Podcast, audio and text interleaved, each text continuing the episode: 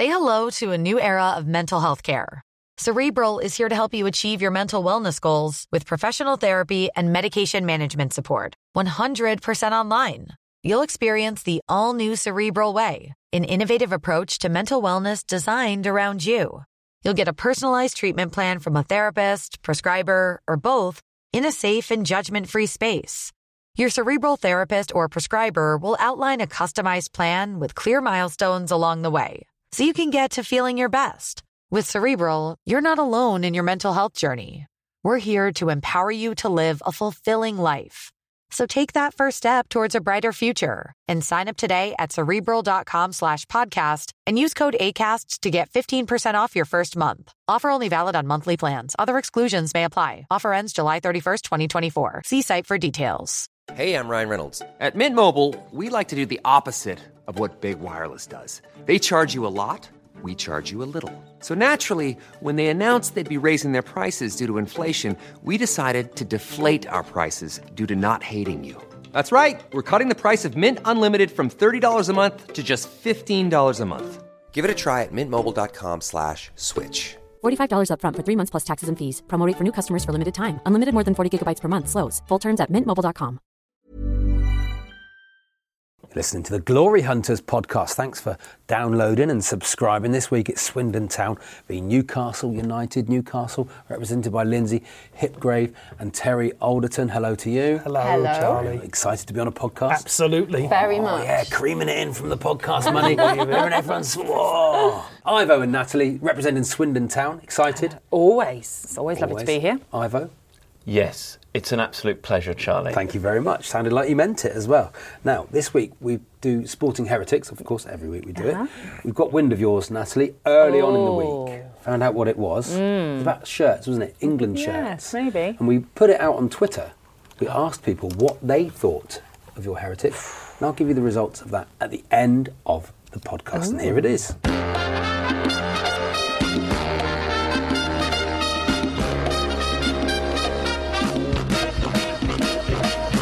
Hello, I'm Charlie Baker and welcome to Glory Hunters, the show that pits fan against fan in a gladiatorial battle of wits.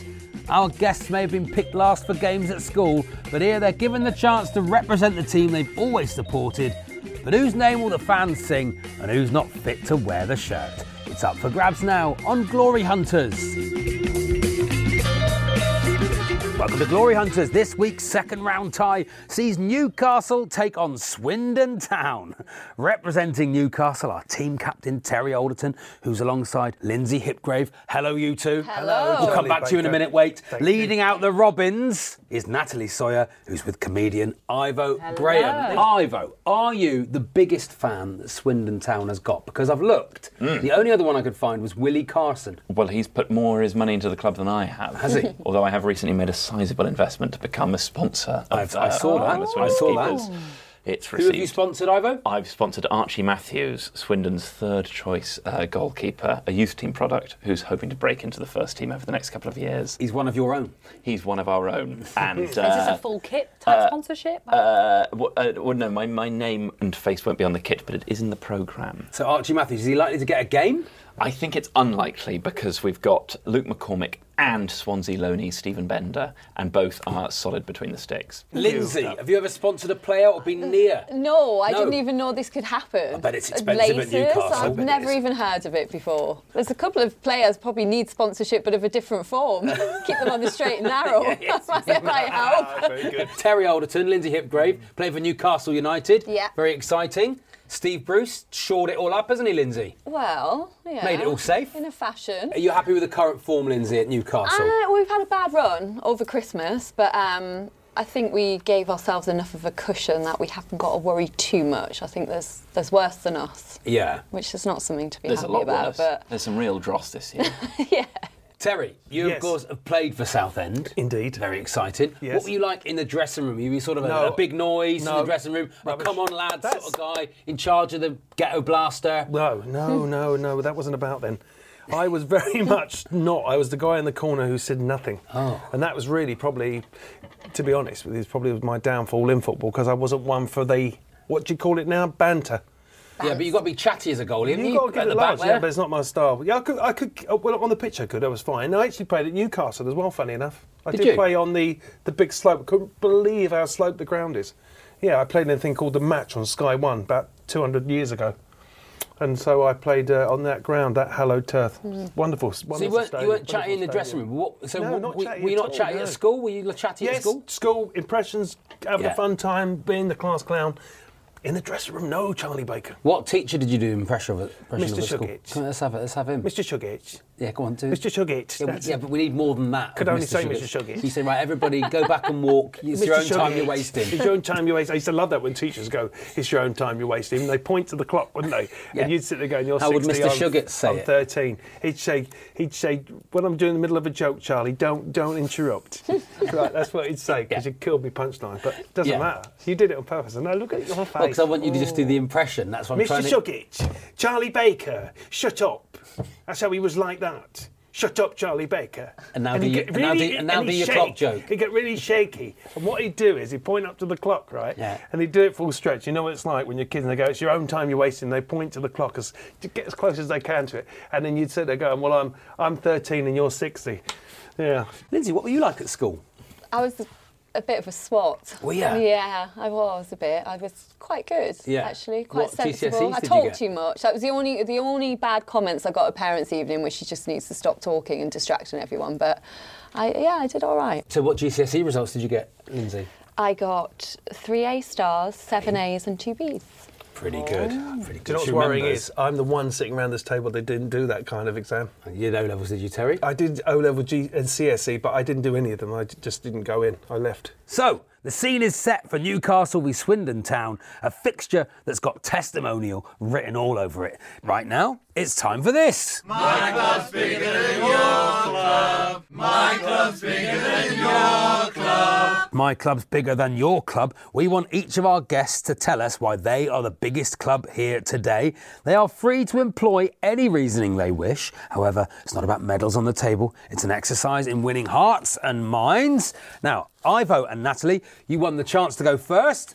Are we ready, Ivo? Yes. You've got to tell us why Swindon Town are bigger than Newcastle United, and your 30 seconds starts now. I have a lot of respect for Newcastle United, or at least I did until earlier this season when I paid my first ever visit to St James's Park, or the Sports Direct Arena. Did you know Newcastle is sponsored by Sports Direct? You'll know when you go to the ground. It's absolutely everywhere. What a shameful advertising hoarding that is. At Swindon, you just have the names of classic players, and they used to have one little sign saying Jamie Cullum Jazz Idol, which they had for about 20 years. But it's basically a Mike Ashley museum. We're 3 divisions apart at the moment, but Swindon are the most upwardly mobile team in Britain, whereas Newcastle are stumbling into the abyss. In 18 months' time, we will be in the Championship together. You're going to get away with it this season, but not next. Up front this season, we had Owen Doyle for the first half of the season, scored more goals than anyone else in Europe.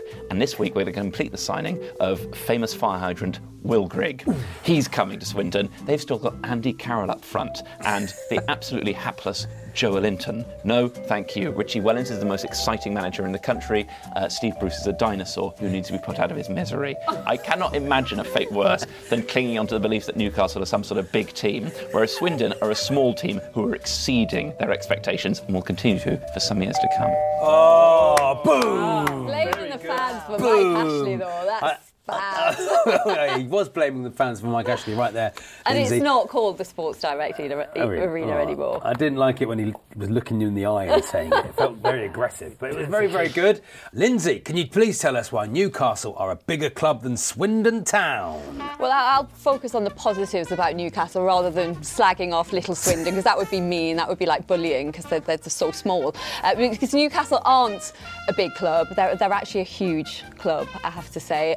Performing, yes, not reaching their potential, yes, but one of the biggest clubs in the world, in one of the most iconic cities in the world.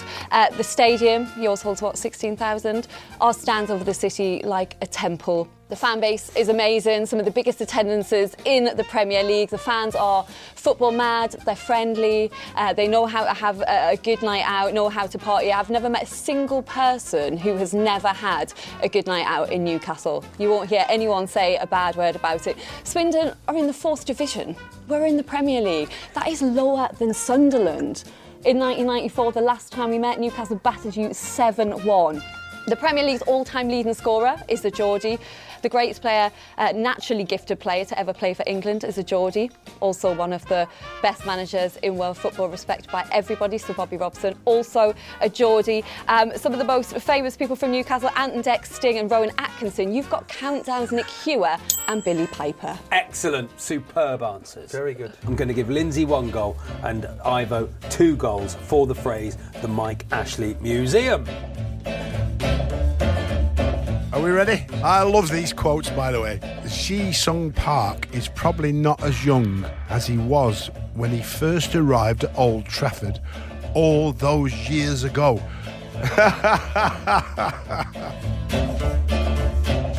You're listening to Glory Hunters, the podcast from Talk Sport. Time now to incur the wrath of the sporting gods as we enter the round known as Sporting Heretics. I'm going to invite each member of the panel to share an idea or opinion they believe will change sport for the better. Previous suggestions have included abolishing half-time, a transfer window for fans and even renaming football. This is an exercise in thinking the unthinkable and breaking free from the shackles of convention that have denied sport the opportunity to fulfil its true potential. Terry Alderton, we're going to start with you. Yes. And I've got here, red card, add a player. Right, you're going to love this. OK, so the team that have been unfairly challenged, so the player's gone down, he's been tackled nasty, he's got to come off, Charlie. High boot. He's got to come off. Studs up. It's not fair. Red card is shown. Now, if the player has to go off, the team can either leave on the red-carded player, you can stay on, but they can add a player. And a substitute. Oh, right. So they can either lose a player or the other team can have a player. They can add a player. So it'll end up being 12 versus 11, but they also could bring on another goalkeeper if they want. Two goalies. I was quite funny because as I was telling this idea to you guys, you all came in to me. It was very nice to watch thinking, actually, I've got their attention. As soon as I said two goalkeepers, everyone was like, no, I'm out. No way. This is back. This is like crazy goals now. All right, let's pretend I never said two goalkeepers. Yeah. You could bring on another player, so you can go 10 versus 11. Yeah. Right? Or you can go 12 versus 11. Yeah. Does that make sense? Yeah. But here's the thing, you can't bring on another goalkeeper. Well, that would be a crazy idea, wouldn't it? Right? That would be a ridiculous idea. So you can base it on how strong the player is who made the red card tackle. If they're a good player, then you want them off. You're going to go. Well, that's it. Logical thinking. If they're a liability they're not, they're having a bad game. Why is she my partner? Exactly. But what if, Terry? So what if you wanted to keep them with 11? Who would you bring on? Another attacker or another defender? That's the point. But what if you do bring on another goalkeeper? Because that would be stupid. And is that it till the end of the game? Till the end of the game. The other thing as well, if that player that's gone off has to be out for 10 weeks, the player that caused the foul also has to be out for 10 weeks. No, now you're getting into all sort of legal responsibility now. An eye for an eye. No, that's it. I'm going to give you 1 goal. Oh, you're out of order. Ivo Graham, ban all international tournaments. Yes. What are the two biggest problems in the world at the moment? The rise of nationalism and the climate crisis. Let's not sort both of them out just like this, but I think one significant step would not be having the travelling circus that is an international sports tournament. For example, a major international football tournament every 2 years. We're seeing in Australia, it is ludicrous that the Australian Open is going ahead with what's going on in Australia, and every couple of years, particularly when a country has to completely go on some large-scale building project, like in Brazil, they have to build sort of 5 new stadiums just for the World Cup. It is an engineering nightmare. It is speeding up the death of this planet as we know it, and the tournaments often aren't any good anyway. Let's be honest. Let's focus on our domestic teams, and let's focus on international club tournaments. Maybe you can still have the Champions League, I would say, which is always more exciting than the World Cup. The World Cup is an absolute bore-off. Oh. England, in my lifetime, there have been 2 fun international tournaments. There's been Euro 96 and there's been the World Cup 18 months ago. And apart from that, I couldn't care less about what's happening in any of them. We wouldn't miss it at all. You'd get a proper summer holiday. Comics would be able to get some audiences of their Edinburgh previews in July. And we wouldn't have millions of the world's worst people, international football fans, schlepping it around the globe stinking up the tourist industries of countries they've never researched so that they can support their teams in a pointless, largely pointless tournament, Charlie. I don't want it. Last week I suggested about cycling to tournaments. You did, and getting the train as well. I'm sorry I didn't catch up on the podcast. But there we are. Nice and Ivo, this is from a man who's... Where did you spend Christmas this year? I went to Brazil, actually. There we are, yes. They're so worried about his carbon footprint. To check out the abandoned stadium in Belo Horizonte. Brazil for Christmas. Okay, Ivo, I disagree with you completely, which I suppose is the whole point of the round. Look at that. Name of the game. So I'm going to give you 2 goals. Oh, right. Just because... It's not increased. Because I can. Massively. So which isn't Charlie. The 3 out of 3, but there we are. Well done, Ivo. Natalie Sawyer, England should ditch the white shirt. Yes, they should, and they should make the red strip their home colour. Name me one England fan that doesn't feel more confident on me playing in red. It's not because we're all harking back to 66 and a sea of nostalgia. It's because red is the colour of a winner. Oof. England have won the last 17 games when they've worn red. Football teams that wear red are more successful generally as well. In 2008, an academic study found that since 1947, teams that wear red in all divisions are disproportionately successful. So that's science telling us that red is a winner. Red is a statement of aggression. It can make opponents feel intimidated, and it's like a beacon on the pitch, making it easier to spot your teammates. So we can only wonder what would have happened if England had worn red against Croatia in Russia. Things may well have been very different. Oh, I think there must be some fact to this. Remember that grey kit in Euro 96? We'd never worn before it. The grey kit. Yes. We wore it in the set. That was a disaster, wasn't it? Not good. I mean, Exeter City is the only thing I can think of. They play in red, and I hate them. Swindon playing red, they're in League 2, so that can't be that good. If the science was... Who's top of the league? I know, but if the science was particularly good, wouldn't just all teams in red be in the Premier League? Everyone would be in their away kit all the time. Because there's always anomalies. Yeah. But this is just fact. This is just fact. 2 goals, Natalie. 2 goals. Very, very good. And Lindsay, we come to you last in this round, and you are telling us yellow cards for the whole team. Yes, I wanted to use it to stamp out blatant diving and cheating with the introduction of a yellow card for the whole team.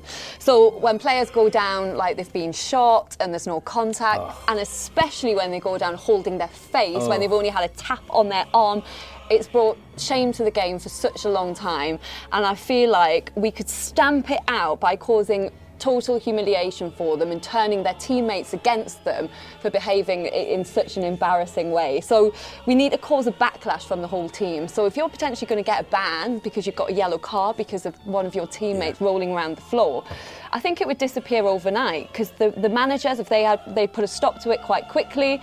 They had players facing a ban, and I think it would be a good deterrent. If you were going to miss the game. If someone's on a yellow card already and they're going to get sent off because you've been... Then you go... Yeah, exactly. You lose the man. And then the team who has the most team yellow cards at the end of the season would be named and shamed, so everyone knows who the worst culprit is. Yes. And it's kind of like that thing in school where the teacher gives the detention to the whole class, even though it's just one person talking. Lindsay, I mean, I know I'm supposed to disagree, but I 100% agree with you. And is that not the idea of the round? I don't think it's the idea of the round, but I'm just going to give you 3 goals, Lindsay, because it's very, very good. Jordan Henderson is a player who likes to do his business in the middle of the park. You're listening to the Glory Hunters podcast. Rate, review, subscribe. Time now for Back in the Day, where we travel back to a landmark moment in both clubs' history. Terry and Lindsay, that sounds like a sitcom. Yes. Terry and Lindsay, we're going back to 1969, and this. Foggan all by himself, Foggan almost taken down, and Foggan has hit the crossbar, he's scored! Foggan has scored, Alan Foggan, the substitute who came on, made a brilliant run, hit the ball, St Mahalia saved it, and he got the rebound. Alan Foggan's goal saw Newcastle beat Uzbekistan Dosha of Hungary 3-2 in the second leg of the Intercity Fairs Cup final, which they won 6-2 on aggregate. But what else do you remember of that year, Lindsay? I'm sure I'm sure. Well, the fact I wasn't even born. Were you there, Lindsay? No? OK, Terry, you must have been there. 1969 was the year before I was born. All right, yeah. OK, there we are. So there we are. We're all going to have a good guess at these questions. OK. First question, 1969 saw this man win his first league title. The philosophy I've got is the fact that if there are 100 battles to be won when you take over a new job, you might as well get them all done in the first 3 months if you can. No point in saying, well, we'll take our time, get him out of the road, and then you can clear the decks and get down to what you think is the right thing. Are we talking about players here now? Anything. Brian Clough's Derby County were the runaway winners of the second division, but why did so many press photos at the time feature a woman called Patricia Wheeldon posing with the trophy? Was it A, she was the chairman's daughter, B, she was a much-loved tea lady approaching retirement, or C, she was the winner of the Miss Derby County Beauty Contest that year? Well, it could be any of those, couldn't it? I'd like to think it's because she was a much-loved tea lady. That would be the nice answer. I think it's a nice answer, but that could just be... Patricia Wheeldon, 1969.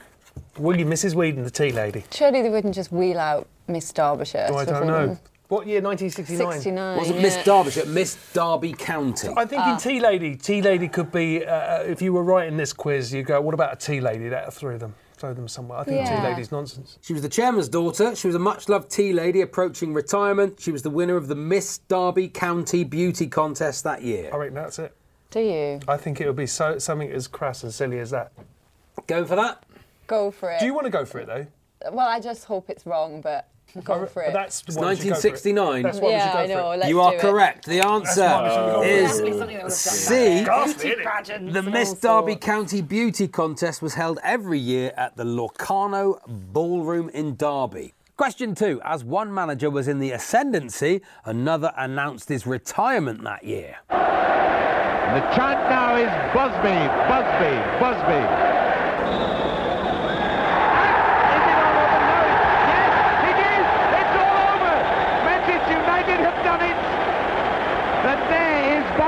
And where is the man everyone thinks of?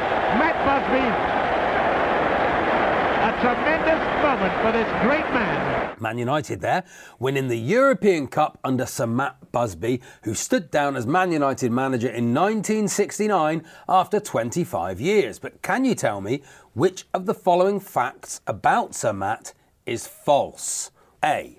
He coached the British football team at the 1948 Olympics. B. The Beatles mentioned him in the song Dig It from the album Let It Be. C. He won over 50 caps for Scotland. Can I be really stupid and ask you quickly, were the Olympics, was football involved back then at the Olympics? I'm not entirely sure whether I'm right or wrong, but I feel that. And I don't know the song Dig It, so I couldn't... I'm not sure that it's in that or not, but the Scottish thing could be... I'm going to push you for an answer. Do you want to go with the Olympics? He coached the British football team at the 1948 Olympics. Let's go with that. The Beatles mentioned him in the song Dig It from the album Let It Be. He won over 50 caps for Scotland. He never did the England thing. He never coached the British football team at the 1948 Olympics. No, he did, didn't he? He did, I'm afraid. He did not win over 50 caps for Scotland. He was only capped once. Oh. Question three. Speaking of the Beatles, they went into the studio for the final time in 1969. But what was the last song they recorded together as a band? Was it? Come together.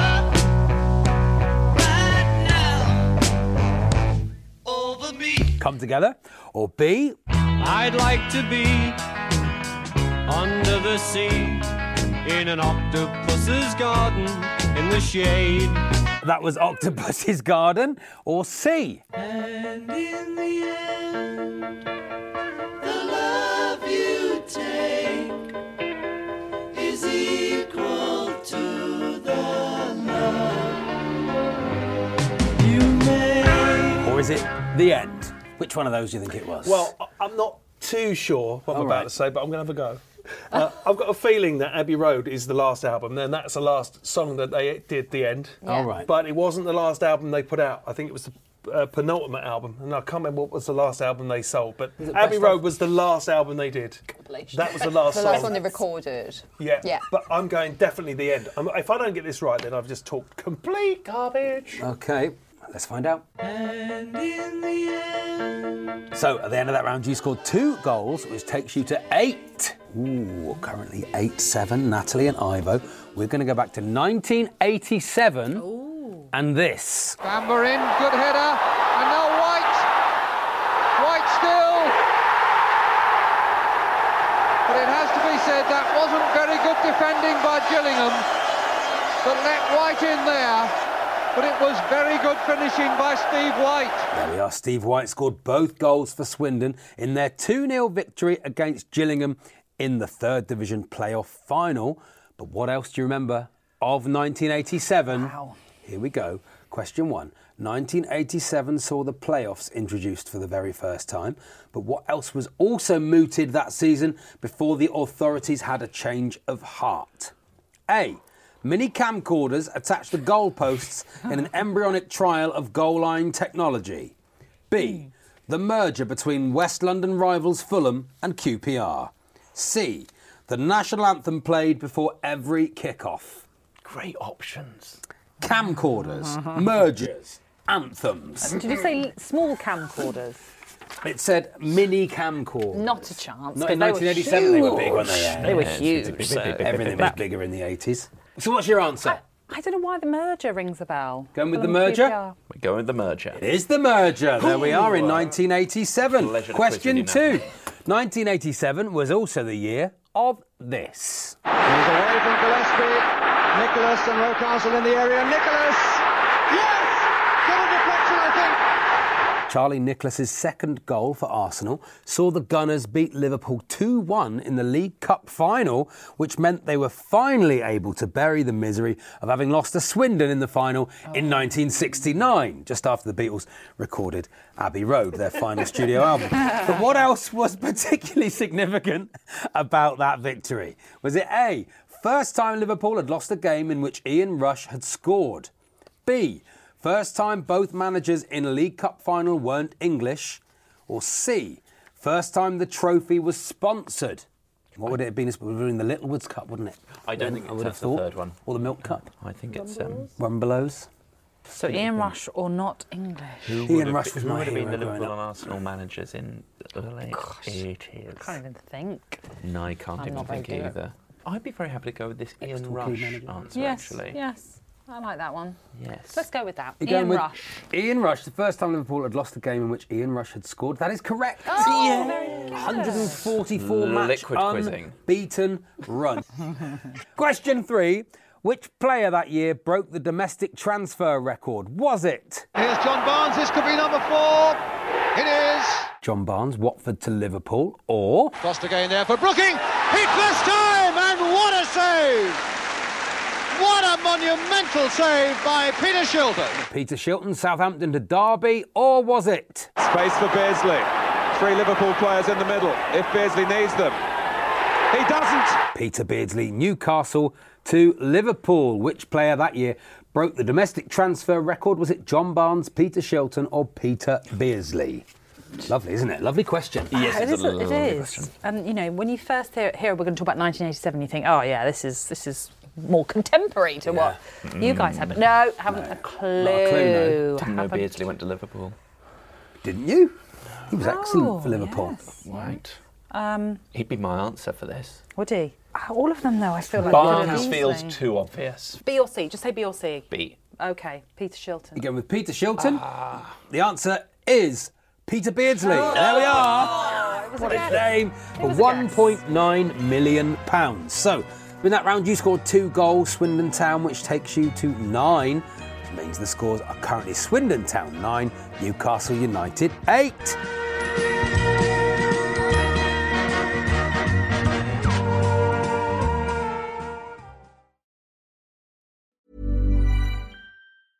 Ryan Reynolds here from Mint Mobile. With the price of just about everything going up during inflation, we thought we'd bring our prices down. So to help us, we brought in a reverse auctioneer, which is apparently a thing. Mint Mobile Unlimited Premium Wireless. How to get 30, 30, how to get 30, how to get 20, 20, 20, how to get 20, 20, how to get 15, 15, 15, 15, just $15 a month? Sold! Give it a try at mintmobile.com/switch. $45 up front for 3 months plus taxes and fees. Promo rate for new customers for limited time. Unlimited more than 40 gigabytes per month. Slows full terms at mintmobile.com. Ryan Reynolds here from Mint Mobile. With the price of just about everything going up during inflation, we thought we'd bring our prices down. So to help us, we brought in a reverse auctioneer, which is apparently a thing. Mint Mobile Unlimited Premium Wireless. How to get 30, 30, how to get 30, how to get 20, 20, 20, how to get 20, 20, how to get 15, 15, 15, 15, just $15 a month? Sold! Give it a try at mintmobile.com/switch. $45 up front for 3 months plus taxes and fees. Promo rate for new customers for limited time. Unlimited more than 40 gigabytes per month. Slows full terms at mintmobile.com.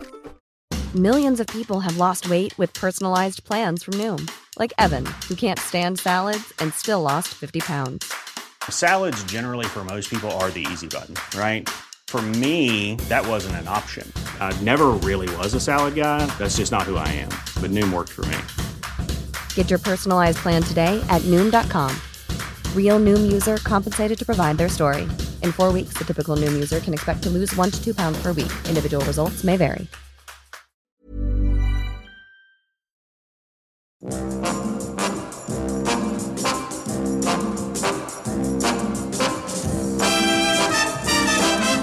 Now here on Glory Hunters, we hold people to account, and that's why we do this. Our esteemed panel are about to face the scrutiny of the general public and have absolutely no idea what they'll ask as we play A Question of Sport Time.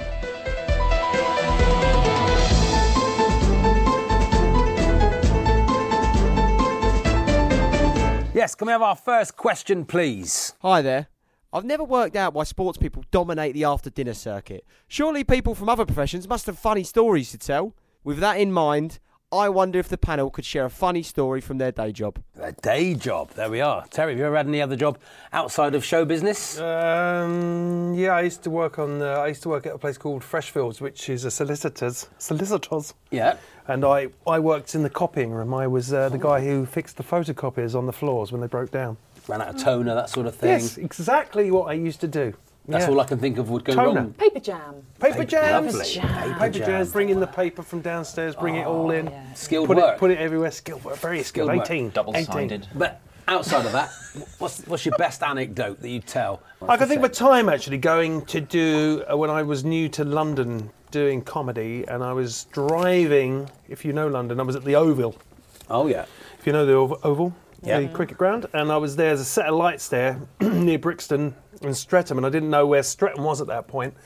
And I got to the lights, and there was a guy standing there. I said, "Excuse me, do you know where Streatham is?" And he was a lovely little fella, came over, big smiley face, and I'm assuming he was from Nigeria because he just went to me, "Streatham," and I went, "Yes, Streatham. Do you know where it is, please?" And he went, "Streatham," and I went, "Yeah," and he went, "Streatham," and in the end, he's giggling, he's laughing, and the lights had changed numerous amount of times, and I think we need to get going here, pal, 'cause I'm late for the gig. I said, "Please, do you know where it is or not?" And he went, "Please listen to me. Stret on." Bless his heart. He was laughing and laughing. Yeah. He kept going, "Stret on." And I'm going, "Yes, Stret on." He's going, "Desperation. Stret on." I went, "Yes, Stret on. Please listen." Lovely. That's why he went, "Lovely." He's laughing. He went, "Please listen. Stret on." Beautiful. 2 goals, Terry. Lindsey. Thank you. I'm not sure if this is funny if you don't know me, ma'am, but it makes me laugh when I think of it now. This is kind of how my day job started, really. So it was after I finished university and I was up in Newcastle and we were out. England were playing at St James's Park. I think it was when they had the World Cup qualifiers at grounds. I think it was Albania or something. So we'd all been out having a good few drinks. My mum and dad were out and I was moaning to them sort of throughout the night that I was really struggling to get a job, you know, and I'm getting this, it doesn't matter how many CVs I send, I'm getting the same old knockback, you know, if you haven't got any experience. And it's like, how am I supposed to get any experience if no one will give me any in the first place? A tale as old as time, Lindsey. Yeah. So we're all fairly drunk at this point, and then this people carrier pulls up at the bar, and I recognised Garth Crooks, get out, and I sort of said to my mum and dad, I said, "Oh, that's all the lot from the BBC, they must have been at St James's Park tonight." So before I could stop her, my mum marches over, and I'm like, "No, I'll go and say hello for you." Brilliant. Like, dying inside, she's in proper Geordie man mode, half a lager and lime in hand, goes to introduce herself. She's there chatting for ages, and then when she comes back, she hands me this business card. It's that little man with the grey hair over there just said, you know, send him an email, send him your CV, and he'll help you get some work experience. So I looked down at the card. Greg Dyke. I said, ma'am, you do know that's the Director General of the BBC that you've just accosted drunk in a bar in Newcastle. Brilliant. And she's like, oh, Shy Ben's getting out. And Shy Ben's getting out. And funny enough, I emailed him, sent him my CV, and he passed it on, and they got me work experience at Radio Newcastle. What's your mum's name? Linda. Linda, you've smashed that. Thank you so much, Linda. Brilliant. Not a clue. Don't ask. Brilliant. Exactly. Yeah, brilliant story. 3 goals, Lindsay. Ivo Graham. 2.5 years ago, I had the good fortune to support Jack D on his work-in-progress tour of the commuter belt. Hemel Hempstead, Hitchin, Tring, all the big ones. And I would go on beforehand, quite right, and do a bit of my thing. Be weird the other way around. I think it would be. Well, it actually was the other way around in Tring because my train got delayed, so Jack D had to support me, and the people of Tring did not think it was appropriate. Classic Graham. Well, you say classic Graham, but all the trains at Euston were down, and I had left enough time. You can't prepare for everything in this life, Charlie.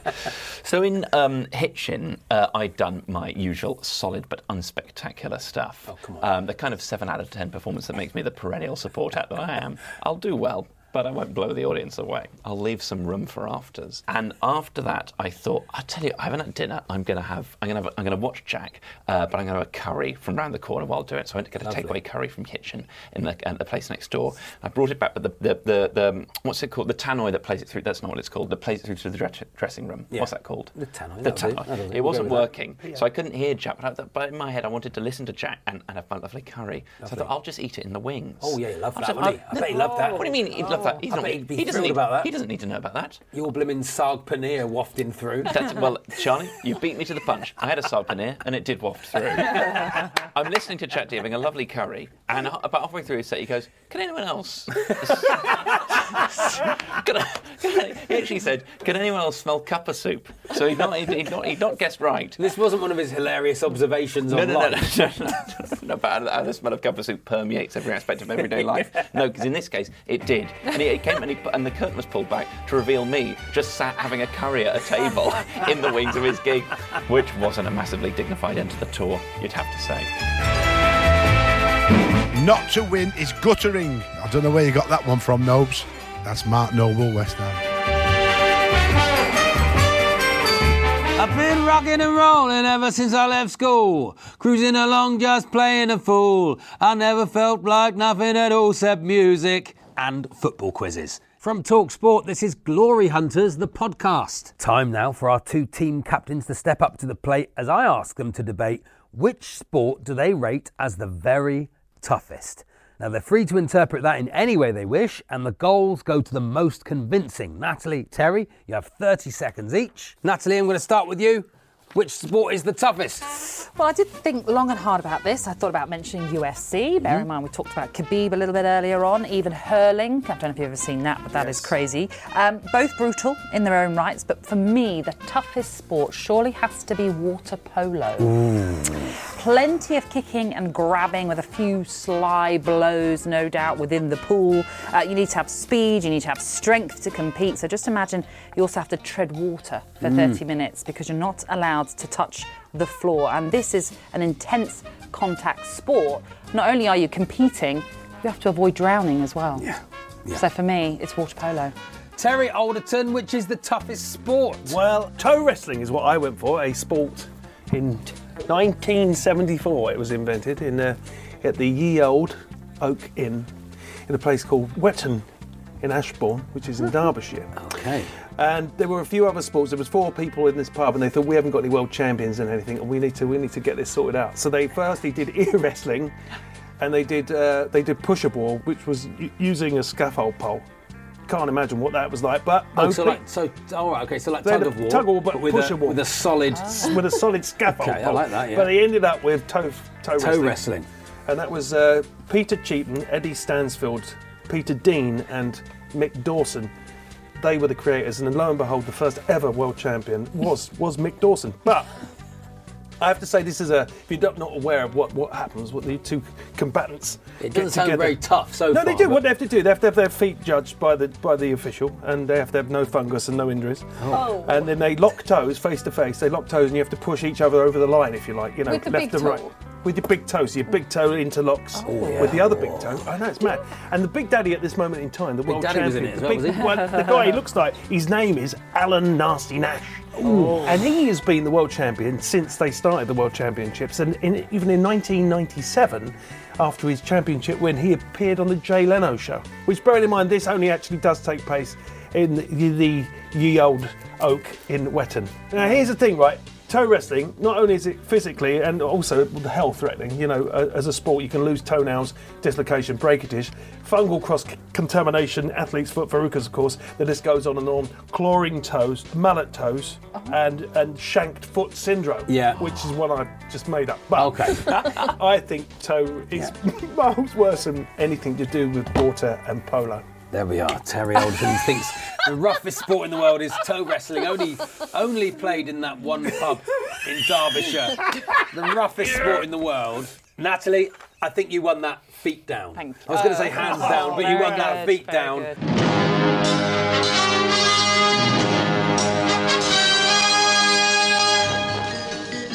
In the dying moments of the game, we move now into injury time, where each side has 60 seconds to score as many goals as possible. The losing side goes first. Current losing side is Lindsey and Terry, Newcastle United. I'm going to list a series of bizarre injuries players have cited in the past for missing games. All you've got to do is tell me which are true and which are false. Jurgen Klopp will tell you when your time is up. Adrian! Like Rocky! Yes. Thank you, Jurgen. Do you understand what you've got to do? Yes. It's true or false, basically. Yes. If you think the injury is a real one, you say true. Your time starts now. Pulling a muscle in a kickabout with prison inmates. True. It is true. Carlos Tevez hit by a runaway cow. False. It's true. Sam Henderson put back out pulling a wheelie. False. It's false. Drilling through a blister. True. It's true. Darius Vassell. Burnt hands on an oven tray. False. It's false. Dropping a jar of salad cream on foot. That's true. Dave Besant. Injuring toe when trying to weight Gaza. True. It's true. Brian Robson. Bad shaving cut. False. It's false. Tripping over a groundsman's sign during warm-up. True. It's true. Richard Wright. Dislocating jaw whilst barking instructions at defenders. False. It's true. Alex Stepney injuring back picking up a football. False. It's false. Electric shock from TV remote. False. It's false. Lifting an ironing board. True. It's true. Michael Stensgaard burnt by a poached egg. False. It's true. Kurt Broadfoot getting up from a chair too quickly. True. It's false. Tripping over a sleeping moose. True. False. It's true. Oh, go on. It's true. Car rolling over foot at petrol station. False. It's true. Eva Benega. Adrian! Oh, there's Jürgen. You know what?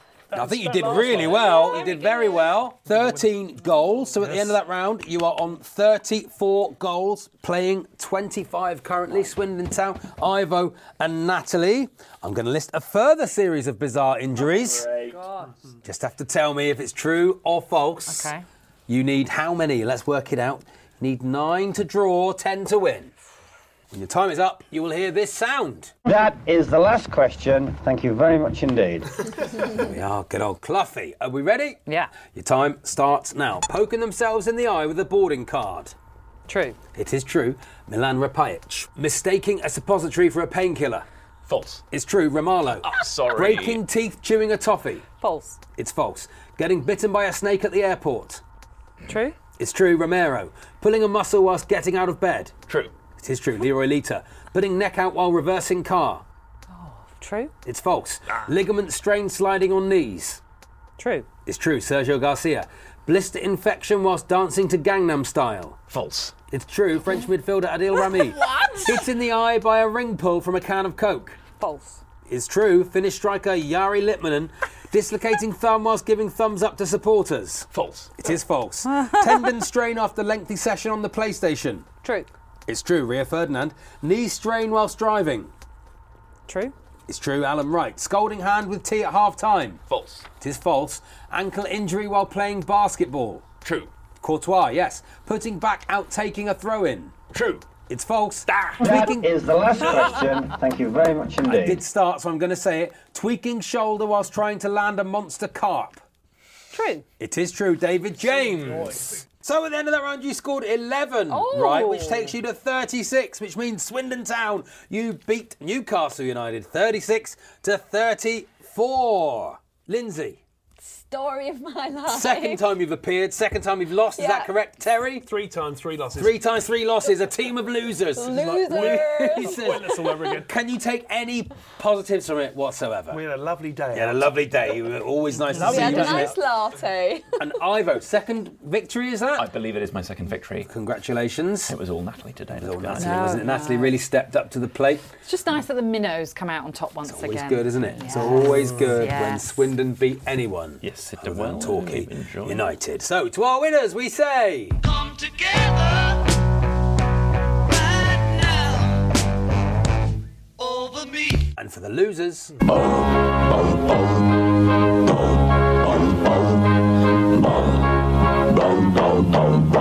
My thanks to Natalie, Terry, Lindsay and Ivo. Until next time, from myself and everyone here, is goodbye. There it is, the Minnows, Swindon Minnows, trouncing Newcastle United. Not trouncing, beating Newcastle United. Scraping through, you think, Swindon there. There we are, like a big inside the Sports Direct Museum. And Ivo, yes, pretty triumphant there. It's been a great season for Swindon, and it just keeps getting better. Keeps going on. We're not scared of anyone. Very good. Now, I did say at the beginning of the podcast that we, Natalie, we found out about your heritage. Of course, the red shirts or the white shirts. Yep. We did ask the Talk Sport Twitterati, and the results are back in, and they said they preferred the white shirt 70-30. We're not listening to the scientific data. So once again, Natalie, out of step with the British public. There we are. This is Glory Hunters. Thanks for listening to us. Please download and subscribe.